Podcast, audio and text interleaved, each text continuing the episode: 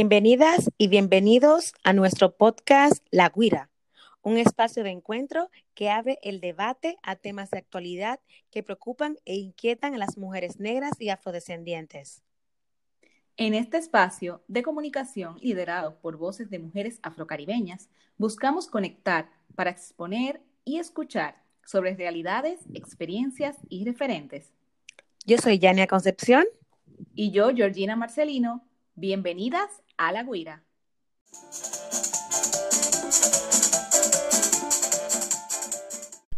Este es nuestro episodio número 3. Y el tema de hoy, los cuidados en la lucha.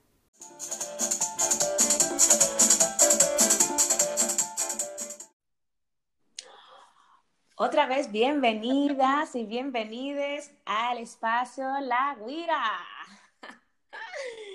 Bueno, hoy con un tema súper, súper interesante, como hemos dicho, hablamos de cuidados en la lucha y más en este tiempo tan movido que viene a dar en el punto, viene a dar en el, en el, en el corazón también para nosotras.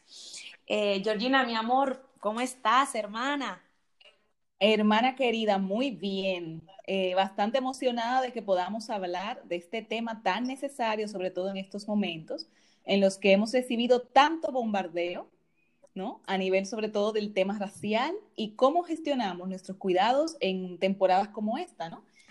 Bienvenidas nuestras oyentes, bienvenides, gracias por estar aquí. Esto es La Guira y como siempre esperamos que les guste el tema que trataremos a continuación, los cuidados en la lucha. Muy bien.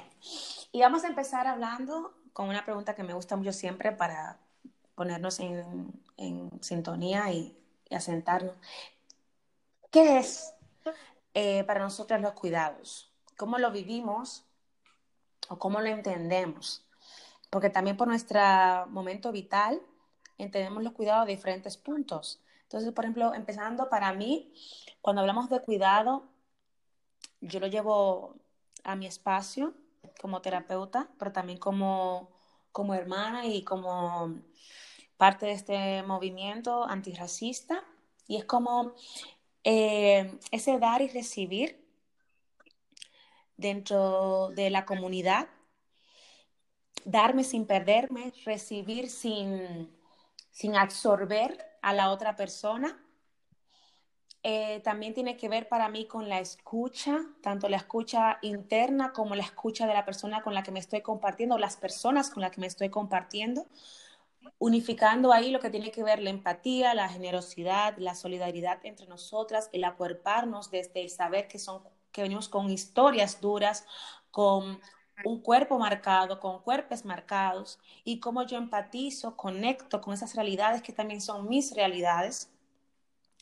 Y es como poner en el centro la vida, es mm, priorizar nuestras necesidades y las necesidades de nuestros hermanos, acompañándonos y acompañándome dentro de nuestras posibilidades.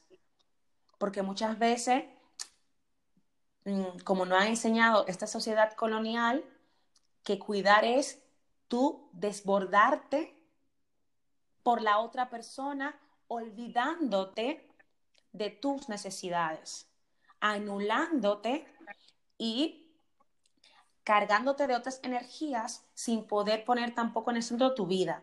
Entonces, para mí, cuidar los cuidados y más en, en la lucha, llevándolo a la lucha antirracista, tiene que ver con eso, cómo nos acuerpamos y cómo ponemos en el centro la vida escuchándonos sin em, anular las experiencias, el sentir de las hermanas y hermanes que nos acompañan. Aprendiendo en sintonía, creo que me, eso es lo que me, me suscita y me genera los cuidados. ¿Y a ti, hermana? Muy bien, hermana. Muy, muy interesante tu visión. Para mí va sí, coincido en varias cosas contigo. Va principalmente de entender las emociones también, de entender las emociones y aceptarlas, entender tanto las de la otra persona como las mías. O sea, entender los procesos emocionales que estamos viviendo justo en ese momento, que pueden ser tan distintos y a la vez estar influenciados por tantas cosas. cuando, cuando entramos en un ambiente de lucha, ya hay un sentimiento general, ¿no? Ya hay un sentimiento de, de inconformidad, de rabia, de necesidad de, de, de, enfrentar una situación que nos está pisando, que nos está aplastando, pero también se están suscitando otros sentimientos.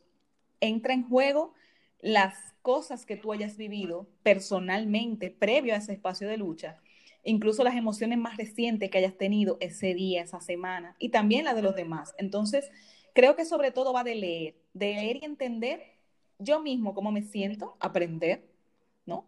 Y, e identificar también cómo viene el otro. O sea, ¿qué está cargando a la persona que está compartiendo conmigo en este espacio de lucha? Nosotros, nosotros tenemos una carga común, pero dentro de esa propia carga común, esa carga se puede hacer más pesada para unas personas que para otras. Creo que va mucho de tomar conciencia sobre todo, ¿no? De que somos seres humanos, que tenemos inquietudes distintas y realidades distintas. Tenemos luchas en común, por supuesto, esto se amplía, no solamente la lucha antirracista, la lucha feminista, se amplía a, a todos los espacios en los que nos disponemos a luchar, ¿no? En la sociedad. Tenemos esas luchas comunes, pero también tenemos estas luchas individuales que no se pueden pasar por alto. Yo creo que la clave está en una cosa que has dicho, hermana, que es en la escucha, saber escuchar, poner atención no venir solamente desde la posición de yo traigo lo mío y aquí hay que recibirme todo lo mío, sino también entender que estoy conviviendo con otras personas en un espacio a las que también tengo que escuchar. Yo creo que la acción de cuidado en sí tiene este sentido de preservación, ¿no? Como de yo quererme preservar como ser humano, de sobrevivir, pero también tenemos que tomar en cuenta que tiene que ser una acción muy consciente y que tenemos que tomarla intencionalmente. O sea, no nos va a salir natural empezar a cuidarnos sin más, sobre todo en estos espacios, porque ya la actitud que llevamos es una actitud de enfrentamiento, aunque es una actitud de enfrentamiento hacia el exterior, ¿no? Pero ya estamos en esa tónica. Entonces, tiene que haber una conciencia total de mí misma, de mis emociones y de la posibilidad de que yo voy a compartir con personas que tienen otras emociones al mismo tiempo. Así es. Y como hay como tantear también esa, en esa escucha, cuando es el momento de yo eh, que no quiere decir que te vas a anular, pero cuando es el momento de que me toca a mí escuchar y cuando me toca a mí ser escuchada. Que ahí entramos al siguiente tema. Los cuidados en lo interno de los espacios eh, de activismo son los espacios antirracistas en esta lucha. Cómo se manejan los cuidados, cómo gestionamos los cuidados en estos espacios, que muchas veces se ven em, invisibles, porque estamos tan dentro del accionar, del crear para poder mantenernos eh, activas externamente contra una sociedad, contra un sistema racista colonial que nos quiere exterminar, que nos quiere sacar y cómo centramos esa energía internamente para el afuera. Entonces, ¿cómo nos cuidamos internamente? ¿Cómo hacemos eh, de ese espacio interno una escucha real de esos cuerpos que diariamente se ven en el afuera, machacados y que tienen que estar en una lucha constante. Creo que cuando hablamos de los espacios de activismo y antirracismo, antirracistas, cuesta mucho ver los cuidados como algo importante, algo esencial para poder sostenernos. Y básico. Y básico. Y básico, no es, o sea, no es un lujo que nos podamos permitir el no hablar de cuidados en los espacios antirracistas, o sea, no es un, no es una cosa momentánea de un momento que hay un conflicto, ahora lo hablamos y luego ya, es que tiene que ser un trabajo constante además. Claro, en cada encuentro, tener eso como, como, como un no negociable, como si estemos un encuentro antirracista de, de, para crear, pues hay que tener ese espacio de cuidado, esas formas de poder sacar energía y llenarnos de energía que, no, que nos eh, en el cuerpo. Cuando hablas de las emociones, eh, me, me, suscita mucho esta parte de, claro, ¿dónde ponemos las emociones en las luchas antirracistas? ¿Dónde ponemos esa escucha del cuerpo? ¿Cuáles son esas formas de cuidados internamente? Y si las hay. Eso iba a decir. Porque es que lo que pasa es que muchas veces se llevan a cabo. ¿Y cómo se llevan a cabo? ¿Y cómo? Claro, porque muchas veces se habla de cuidado desde lo teórico, pero luego realmente en la acción práctica lo que hay es de todo menos una intención de, de cuidar tanto yo mismo como de yo misma, yo misma, como de cuidar el ambiente, ¿no? Y de los demás. Y tomar en cuenta también las posiciones que vamos, que adoptamos las personas en la sociedad, muchas veces se trasladan también a los espacios, porque por ejemplo, las mujeres solemos ser las cuidadoras por autonomacia. Es, es, es una posición que tiene mucho que ver con el género. Entonces, entrar en un espacio y volver a ser otra vez las mujeres las que asumamos la labor de cuidado otra vez y sobre todo las mujeres racializadas y más sobre todo las mujeres negras, ¿no? Que hay como esa escala también de cuidadoras, porque eso es una realidad, porque es una realidad social. Entonces, tener, tener el, el, a ver, tener como también este momento de balancear las cosas y ver que no debemos retroalimentar o repetir estas dinámicas que hay fuera en las propias comunidades de lucha. Y es lo que suele pasar, o sea, al final, ¿quiénes proponen el tema de cuidados? Mujeres. Si se hacen equipo de cuidado, mujeres. Exactamente. ¿Quiénes cargan con todo el peso entonces cuando hay personas que están contra los cuidados? Porque lo que pasa con este tema es que abrir este tema va a hacer que se expongan situaciones de violencia interna. Exactamente. Y hay personas que le van a huir a eso, que van a hacer todo lo posible porque no se hable de cuidados porque no se haga un trabajo común de cuidado comunitario, porque eso los expondría a ellas sobre lo que, sobre lo que han estado haciendo y sobre las dinámicas que ejercen sobre los demás. Entonces, ¿cómo cae este peso de abrir este debate siempre sobre las mismas personas, sobre mujeres racializadas? Y entonces parece que entras en una lucha en la que no deberías entrar, porque en realidad el cuidado es un trabajo de todos, de todos. Es una cosa de bien común a la que todas debemos aspirar trabajar, mejorar y evolucionar desde ese punto de vista.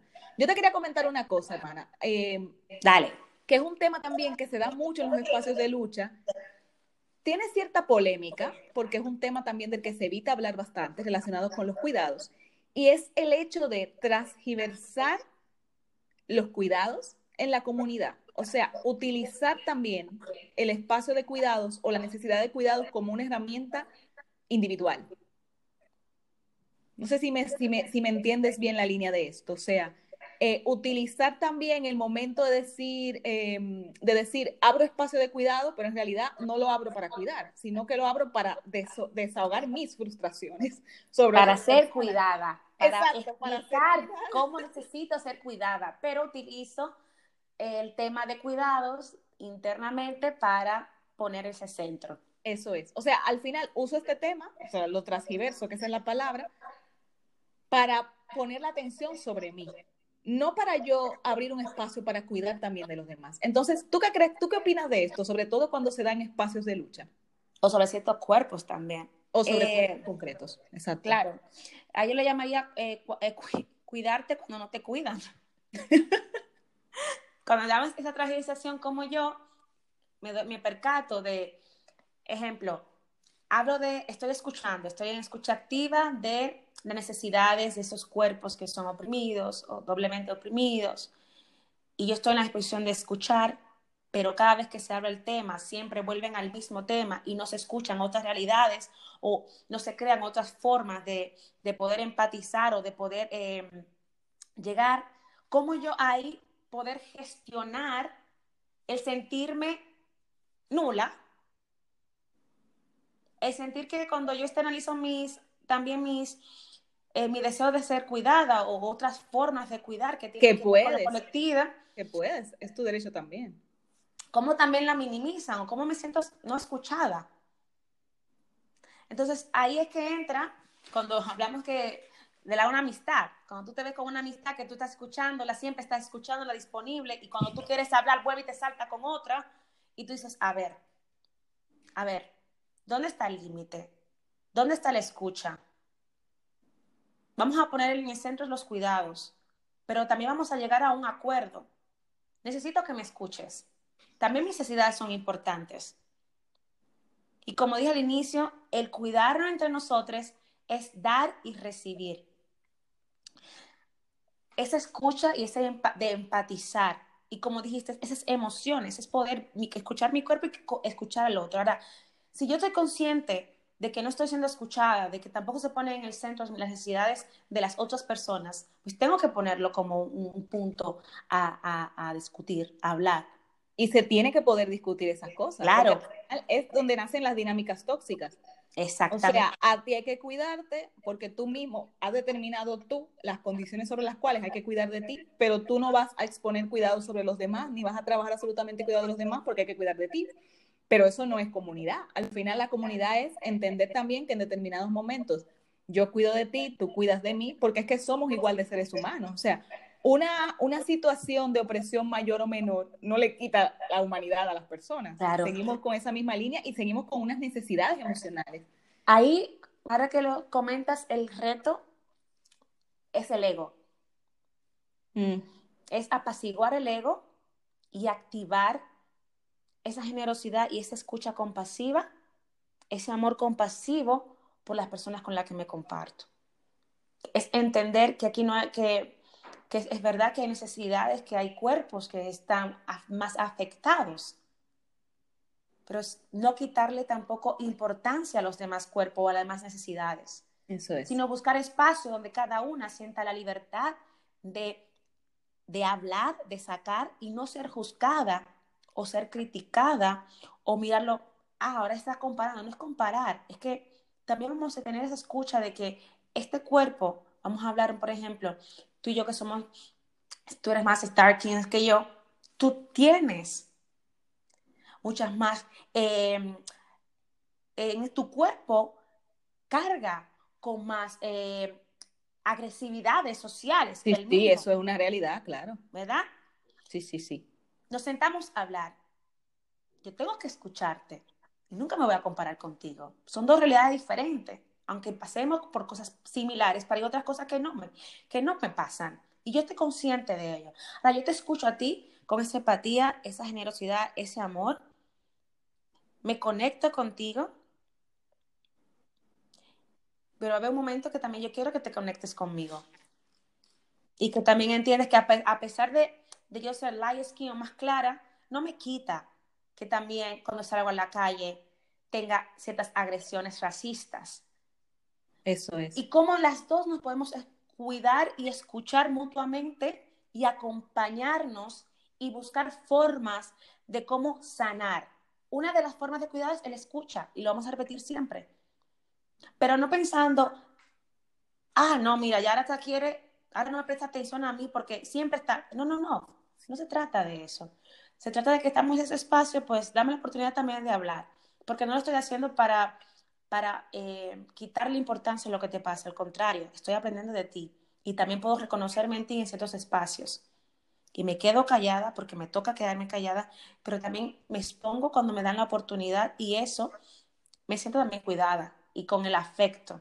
Claro, y qué diferente cuando tú te das cuenta que, que estás siendo cuidada por, por, por, tu grupo, por tu entorno. O sea, todo se hace distinto porque incluso la propia lucha la enfrentas con otro ánimo y con otra gana de hacer las cosas. Y pasa lo contrario, o sea, cuando tú estás en un entorno que se te hace hostil, que tú dices, es que aquí yo no intereso como persona, no se me cuida, no se me escucha, les da igual las, las sensaciones que yo esté viviendo, pues también pasa lo contrario, que al final, eh, si, si, si sabes hacer uso del autocuidado, te terminas retirando y terminas poniendo distancia. Me parece la cosa más normal del mundo en ese sentido.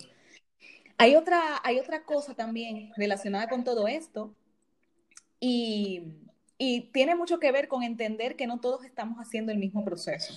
Importante. Entonces, eso es muy importante. Y pasa una cosa, por ejemplo, yo la veo muy reiterada y me parece muy violenta, que es la de traer a los espacios de lucha frustraciones que son personales.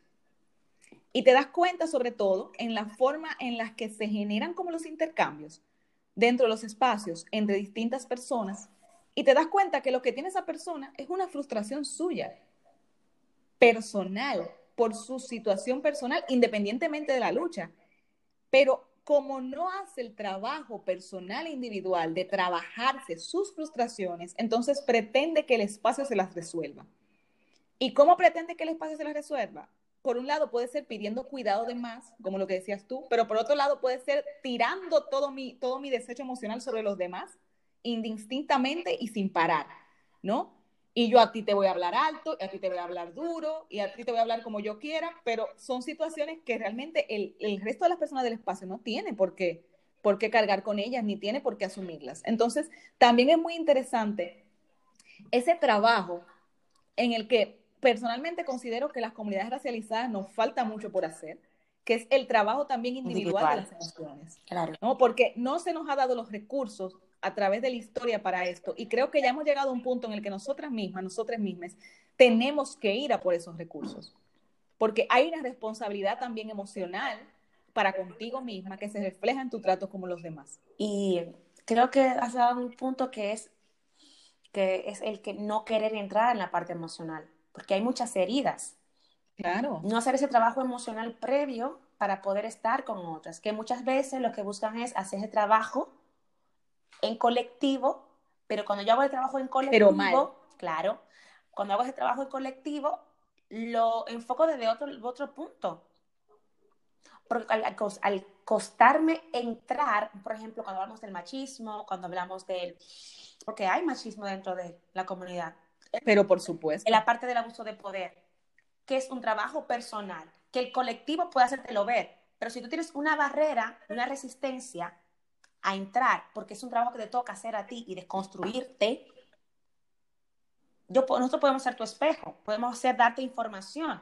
O tu ayuda. O tu ayuda.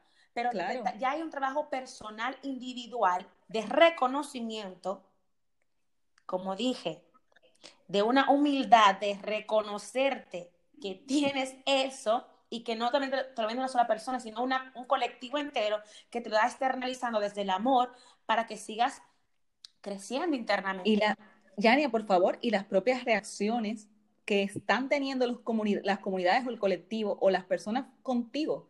O sea, el no saber leer, o sea, si constantemente yo empiezo a recibir, eh, se apartan de mí, hay cierto rechazo, hay silencio, no se me dicen las cosas, por algo pasa. O sea, yo también tengo que tener como la visión de decir, ¿por qué se está apartando la gente de mí? O sea, ¿qué pasa aquí? Claro. O sea, ¿qué, qué, ha, ¿qué ha pasado con mi forma previa de socializar en el espacio que provoca esto? Puede ser por un tema racial, puede ser por un tema racial. Ah, bueno, como yo soy la dark skin de aquí, pues pasa esto. Pero también puede ser por mi propio comportamiento. Entonces, tener también como esa visión de, desde la autodefinición. Es que el autoconocimiento aquí es, es, clave, es clave, clave, clave, porque es la única forma de evitar que nosotros entonces traigamos todo nuestro despojo emocional personal y lo depositemos sobre compañeras compañeras que están viviendo otras situaciones también difíciles. Por supuesto. cada uno trae su historia y me conecto con la forma de mm, cómo también muchas veces nos, nos, cubrimos con el que yo hablo de, yo hablo, yo hablo de una forma clara, hablo de una forma directa, hablo de una forma em, sin tapujos, pero hablas de una forma violenta eres violenta. No, como, porque esa es la excusa ideal para violentar. Es que yo soy clara, es que yo soy directa. Y lo peor es que se genera un apoyo hacia esas personas. Claro. Es que fulana es clara. No, no, no, las cosas por su nombre. Ella lo que es violenta. Eso no es ser claro. Tú no necesitas violentar a la otra persona para tú decir una cosa con honestidad y con claridad. Claro, y con amor. y entra, y yo, y, como digo, eh, luego hablaremos de ese tema. Será otro tema, que es la rabia. Se anda por ahí. Pero es eso, ¿Cómo? ¿Cómo dentro de la, eh, pues hablando de la parte del cuidado interno, yo puedo decir las cosas desde el corazón, pero no utilizando formas que llamamos clara, pero aquí llamamos clara, decirte tus cosas en la cara, perfecto, pero yo puedo gestionar como decir. Pero muy entre comillas lo de clara, porque... Sin violentarte y que puedas entender por qué te lo estoy diciendo. Hay muchas formas de comunicación. Entonces, también para mí es importante eso del cuidado, la forma en cómo yo te lo comunico. Y no es que te voy a pasar la mano de que, ay, mira, no, no, no, no. Yo voy a ser directa, concisa y precisa, pero sin violentarte. Y se puede ser directa sin violentar. A mí la verdad me produce mucha tristeza que en los espacios de lucha se haya, o sea, se haya creado esa idea de eso, de que hay personas que los que son es violentas, o sea, emocionalmente violentas y dañinas para los espacios y que entonces se les legitime como claras. Claro. Lo que dices tú, o sea, se usa esa, ese, eh, de hecho, es que se usa ese, ese adjetivo, porque el que he visto usando a compañeros, es que es clara, es directa, es que dice la verdad. No, esta persona es violenta. esta persona es violenta. Dejemos de legitimar eso, porque esta persona tiene un trabajo que hacer y se está escudando en la lucha para no hacerlo. Y está generando daño en el colectivo a personas individuales, pero en el colectivo en general, porque en el momento en que tú provocas que hay una ruptura emocional en tu equipo, en tu espacio y que la gente se aleje, eso al final recae sobre todos. Claro. Porque no nos interesa que se aleje la gente de las comunidades. No. No nos interesa que las las hermanas en general se sientan mal en las comunidades. No es eso lo que nos interesa. Nos interesa una lucha conjunta. Si se te va la gente, si se escapan las hermanas, si no se sienten en confianza, si no sienten que hay una unidad, ¿no? A todos los niveles, al movimiento completo esto le genera un daño. Claro. Entonces, empecemos a llamar las cosas por su nombre y a localizar estas personalidades violentas. Propongámosle el trabajo, propongámosle el cuidado. Si somos nosotras entonces estas personas, autoexaminémonos claro. y dispongámonos a hacer ese cambio, porque no estamos ayudando a nadie con eso. Esa claridad no es lo que el movimiento necesita. La potencia no es violencia, son dos cosas muy diferentes. Claro, y ahí entra eso, como decimos, el ver. Yo que siempre conecto con la escucha, con el comunicar, la comunicación no violenta y, y, hablar desde ahí. Es un trabajo interno y luego colectivo. Y un trabajo colectivo y luego interno, porque el, colectivo, si tú nunca has trabajado nada de esto, el colectivo te lo va a mostrar. O sea, te va a dar oportunidad de que lo veas, ¿sabes? Tu carencia, eso te falta. Lo, siempre, en cualquier espacio colectivo lo vas a ver, porque cuando se trabaja los cuidados, cuando se trabaja el tema de, de, la escucha y sacamos ese espacio de autoconocimiento, de trabajar en comunidad, lo vas a ver porque el, el, el, espacio está creado para ello. Exactamente. Entonces, ya depende de ti si te lo trabajas o no. Entonces, la forma de cuidado que yo he aprendido dentro del colectivo, que es algo que me ha, que me ha, me ha ayudado muchísimo también, porque también depende de tu historia, de dónde crezcas, de, de dónde cuáles son tus colectivos. Cada colectivo es tan diverso que cada colectivo tiene una forma de cuidado diversa. Y un aprendizaje también. Exactamente. Porque al final son aprendizajes, o sea. Por digo, mientras más diversos somos, más formas de aprender a cuidarnos está. Y también el cuidado de, tiene que ver con la desconstrucción eh, que tenemos sobre y a qué cuerpo le atribuimos los cuidados. Porque, pero, ¿cuáles son las formas de cuidado que podemos trabajar dentro de que trabajamos dentro de los colectivos. Por ejemplo, una forma de cuidado también, como dije, la escucha, la comunicación no violenta, pero también está el afecto, el afecto, el amor, el apoyo emocional. Qué bonito. ahí, ¿sabes? Es que te veo mal, pues vamos a, vamos a reunirnos para que, para que saques, para acompañarnos, hablarnos de nuestros amores, hablarnos de, de nuestros proyectos, eh, tener una, una, llamada de mira, cómo, de darte seguimiento, cómo estás, cómo vas, cómo te estás pasando todo este caos. Son formas de cuidar. Por ejemplo, también el, el hecho de llamar, pero también de, de colaborar en proyectos comunes. Eso, es. es una forma de cuidado para que la comunidad siga sosteniéndose. La parte física, sí, tener la atención de si has comido, si has dormido bien. Tu salud, ¿qué tal está? La salud, ¿cómo está? Eso que me contaste tú que pasaba en tu casa, recordarlo, oye, ¿y qué pasa con tal cosa? ¿Sigue bien? O sea, entender que estamos al final compartiendo espacio con otros seres humanos, sobre todo. Es que muchas veces se nos olvida y esto es triste y es, es complicado, es complejo, es duro. Mm, has dicho una cosa que me ha gustado, bueno, que es que me has recordado algo que sueles decir, que también me parece muy interesante, porque te lo he escuchado antes, que tiene que ver también con la manera en la que yo reacciono cuando yo me abro, o sea, yo me abro a ti, yo te sostengo, tú vienes, sueltas conmigo, sueltas, sueltas, sueltas, pero luego llega ese momento en el que tienen que revertirse los papeles, ¿no?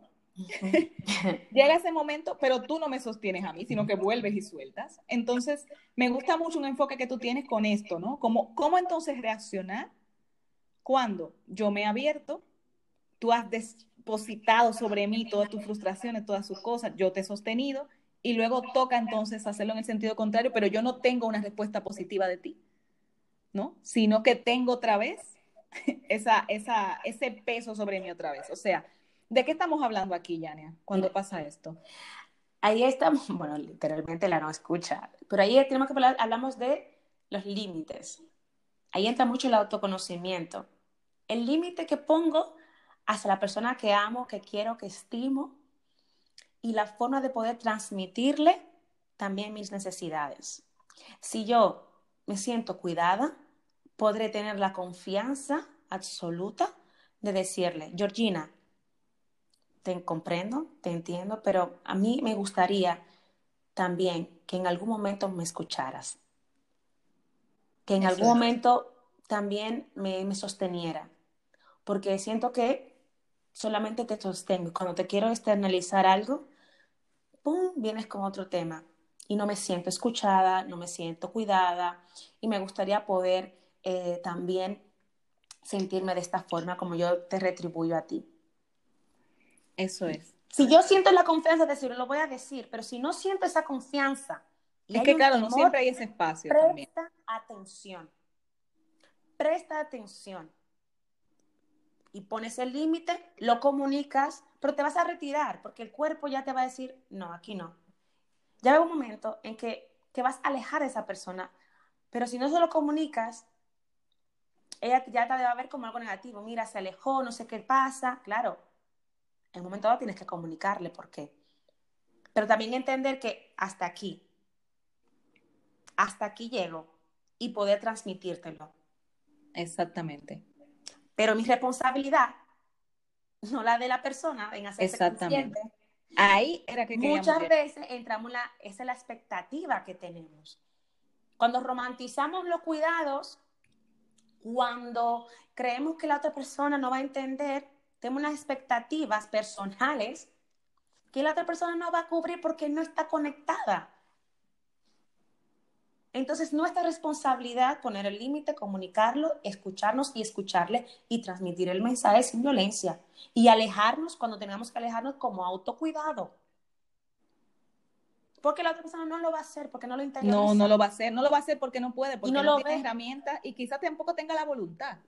También. Y claro, a mí ahí es que quería llegar, porque me gusta mucho este enfoque, porque sí, se propone un cuidado conjunto, se propone hablar de los temas, se proponen cosas a mejorar. Llega un momento en el que tú ves que no se te escucha sobre estas propuestas, entonces ejerce el cuidado sobre ti misma. Tú, hermana que me estás escuchando, compañera racializada, aliada, aliade, en ese momento, si tú ves que no se está respondiendo positivamente a tu necesidad emocional que ya has planteado de forma abierta y honesta, entonces tú te retiras con toda la tranquilidad del mundo, porque entonces aquí se genera una segunda y tercera violencia, que es la de ponerte el peso de que no te puedes retirar es que no te puedes retirar de la lucha. Pero claro que sí, ¿por qué no? O sea, si tú entiendes que este espacio no, está, no te está cuidando, no estás cubriendo o te está provocando incluso un estrés mayor del habitual, te puedes retirar tranquilamente. Ya habrá otros espacios y otras formas de tú emprender tu lucha. Ninguna, ninguna estamos obligados a permanecer en un sitio donde no se nos está tratando bien. Esto tiene mucho que ver con el autocuidado, pero también tiene mucho que ver con la autovaloración personal. Claro. Tú estás ahí, tú has puesto de tu parte, tú has intentado que las cosas se enlacen a nivel emocional porque es necesario, porque por lo que decíamos al principio, porque es algo de lo que no se puede escapar. No se puede escapar del trabajo emocional, no se puede, es imposible porque somos seres humanos. Si lo has planteado, si recibes negativas, si te encuentras en enfrentamientos que pueden ser personales o en el grupo, bueno, me da igual, porque hay muchas configuraciones distintas. Llega un momento en el que tú, con toda la voluntad del mundo, te retiras tranquilamente, temporalmente, definitivamente, a decisión tuya. Como lo ves en ese momento. No, el mensaje que quiero que se les quede a nuestras y nuestros oyentes es no te sientas culpable cuando por preservación personal de tus emociones y de tu, propia, y de tu propio ser, te tienes que retirar. Haz lo que necesites. Así mismo. Así como digo que tenemos esa responsabilidad de cuidar el espacio y que tenemos que hacer un trabajo y enfrentarnos a nuestras frustraciones, a nuestras emociones, nos tenemos que enfrentar. Así digo que cuando las cosas se ponen cuesta arriba, te retiras con toda la tranquilidad del mundo. Y esto aplica en cualquier espacio, tanto de, lucha, de activismo, de trabajo, de lo que sea. De todo, de todo. De lo que sea. La, la, culpa es lo que muchas veces nos hace retirarnos antes. Y, y eso tiene que ver con, entrando ahora al siguiente tema, los cuidados externos. ¿Cómo nos cuidamos? Cuando tenemos que salir a luchar. Vamos a situarlo en, estos, en esta semana que estamos viviendo de la muerte del hermano George de Estados Unidos, las muertes diarias que pasan aquí en España, claro. las manifestaciones que tenemos que ir a poner el cuerpo.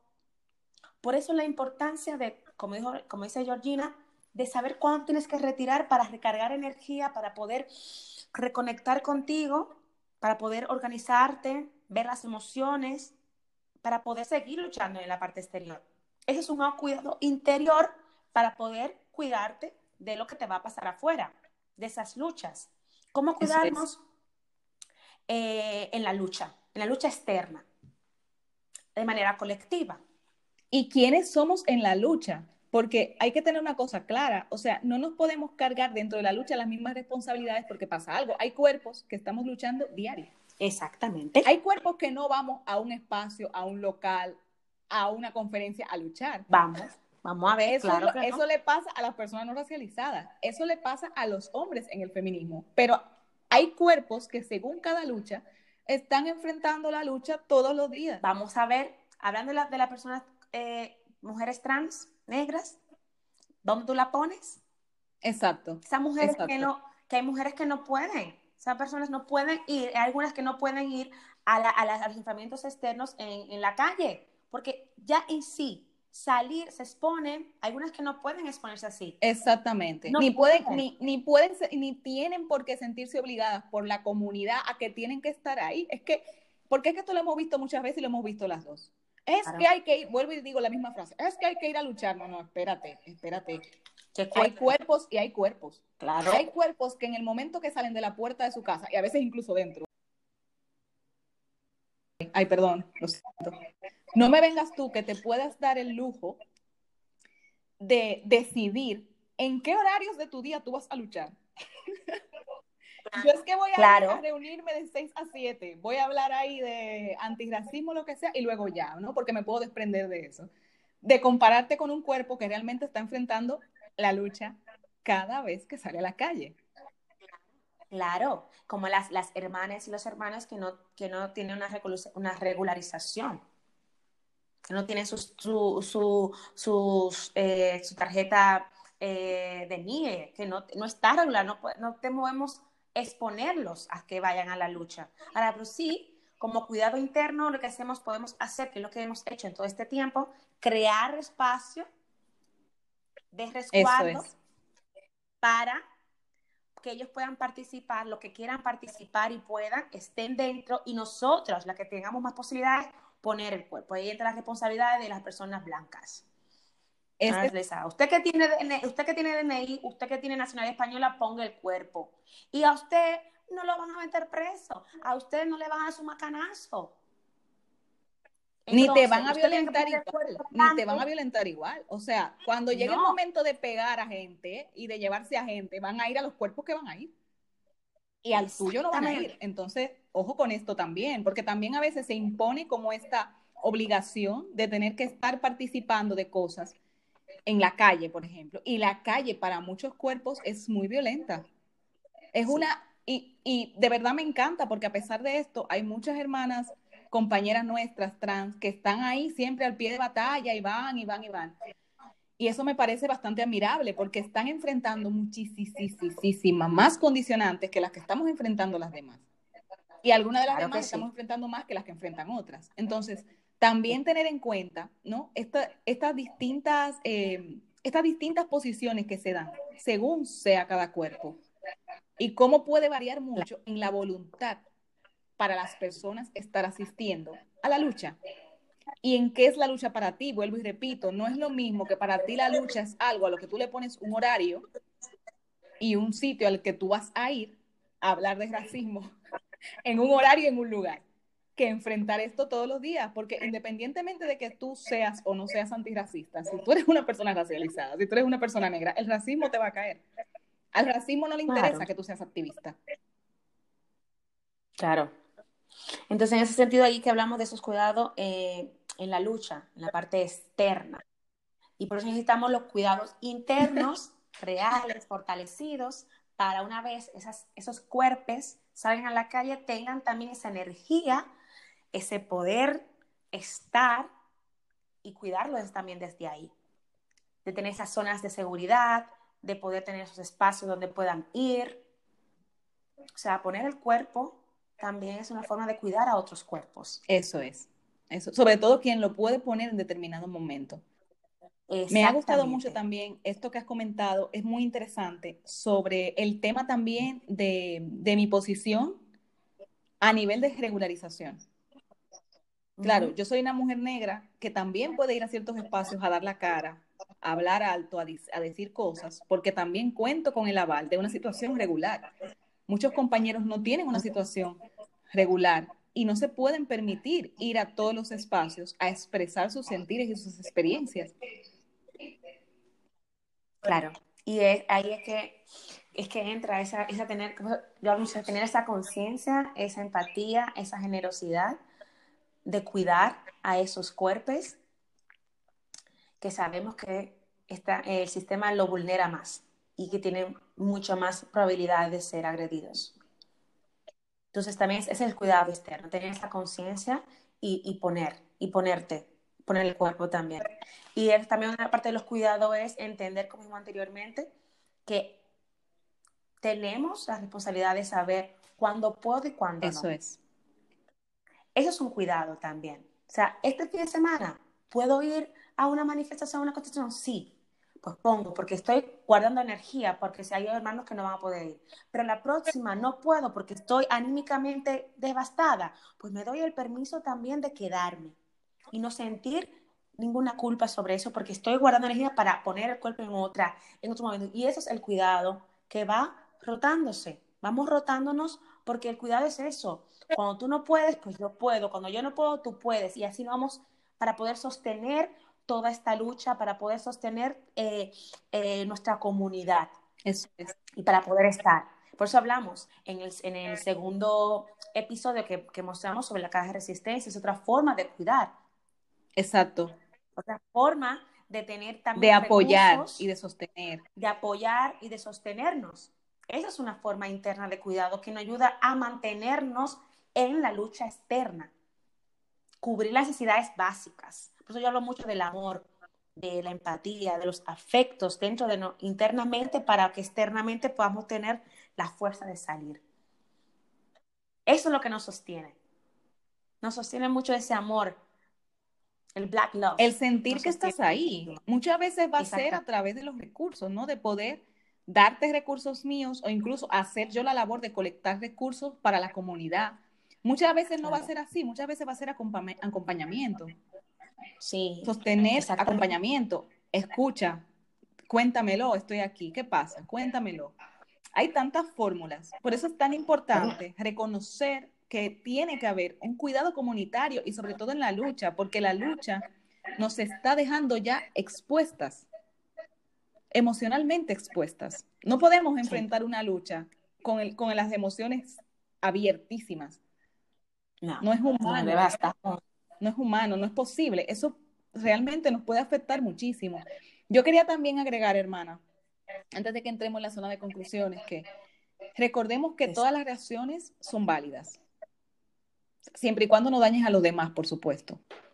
Las reacciones que puedas tener, si tu, si tu reacción es la rabia, que ya hablaremos en, en, el siguiente episodio de la rabia, no se lo pierdan. Si tu reacción es la rabia, esa reacción puede estar válida. Si es la ira, puede ser válida. Si es guardar silencio, también es válida. Si es retirarte, puede ser válida. O sea, hay tantas reacciones ante esta situación, todas válidas de alguna manera. Entonces, tengamos en cuenta, por favor, esto. No pretender que nuestros hermanos en lucha reaccionen como lo haría yo, porque sus circunstancias son distintas a las mías. No todo el mundo está emocionalmente en la posición de salir a gritar a la calle con el puño en alto. Ojalá sí, pero no. Pero no. Hay personas que realmente necesitan retirarse del tener que luchar así. Lo necesitan, o sea, de forma vital. Para mantenerse a salvo. Exactamente, para poder sobrevivir tomemos en cuenta también esto. Es sumamente importante. Y ya así para, para cerrar, pues tener eso, los cuidados empiezan por una y también luego en los colectivos. No va separado, vamos intercambiando. Es importante entender que los cuidados es, como dije, dar, recibir, afecto, escucha, empatizar y poner en el centro nuestras vidas, entendiendo que cada una tiene una realidad y que, realidad, y que cada realidad no supera la otra, simplemente está.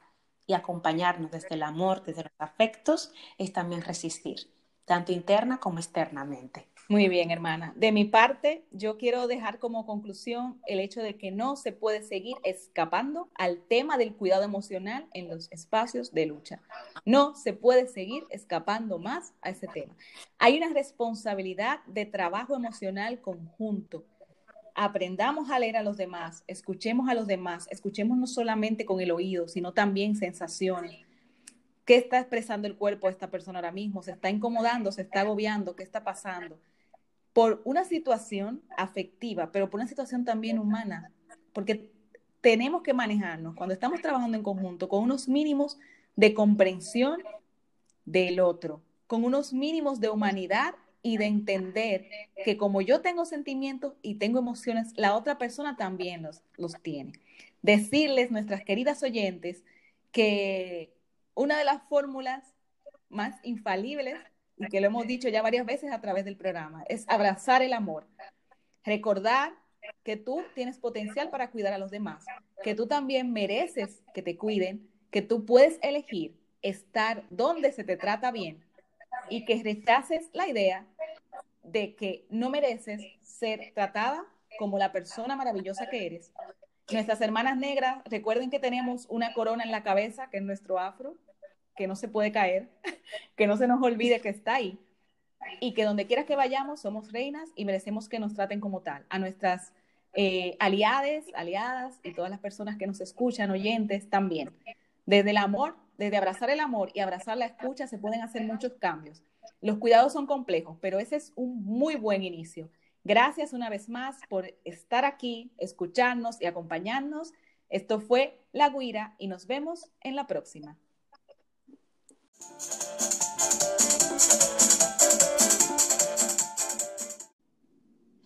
Gracias por acompañarnos.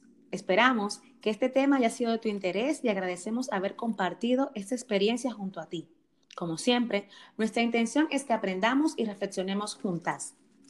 Esperamos encontrarnos contigo en el siguiente episodio de La Guira. Hasta entonces, seguimos conversando vía redes sociales. Encuéntranos como La Guira Podcast en Instagram y en Twitter. Coméntanos qué te pareció este episodio, compártelo y cuéntanos sobre qué tema te gustaría que conversáramos. Deseando encontrarnos de nuevo contigo, yo soy Yania Concepción. Y yo soy Georgina Marcelino. Gracias por tu buena energía y un fuerte abrazo. Hasta la próxima.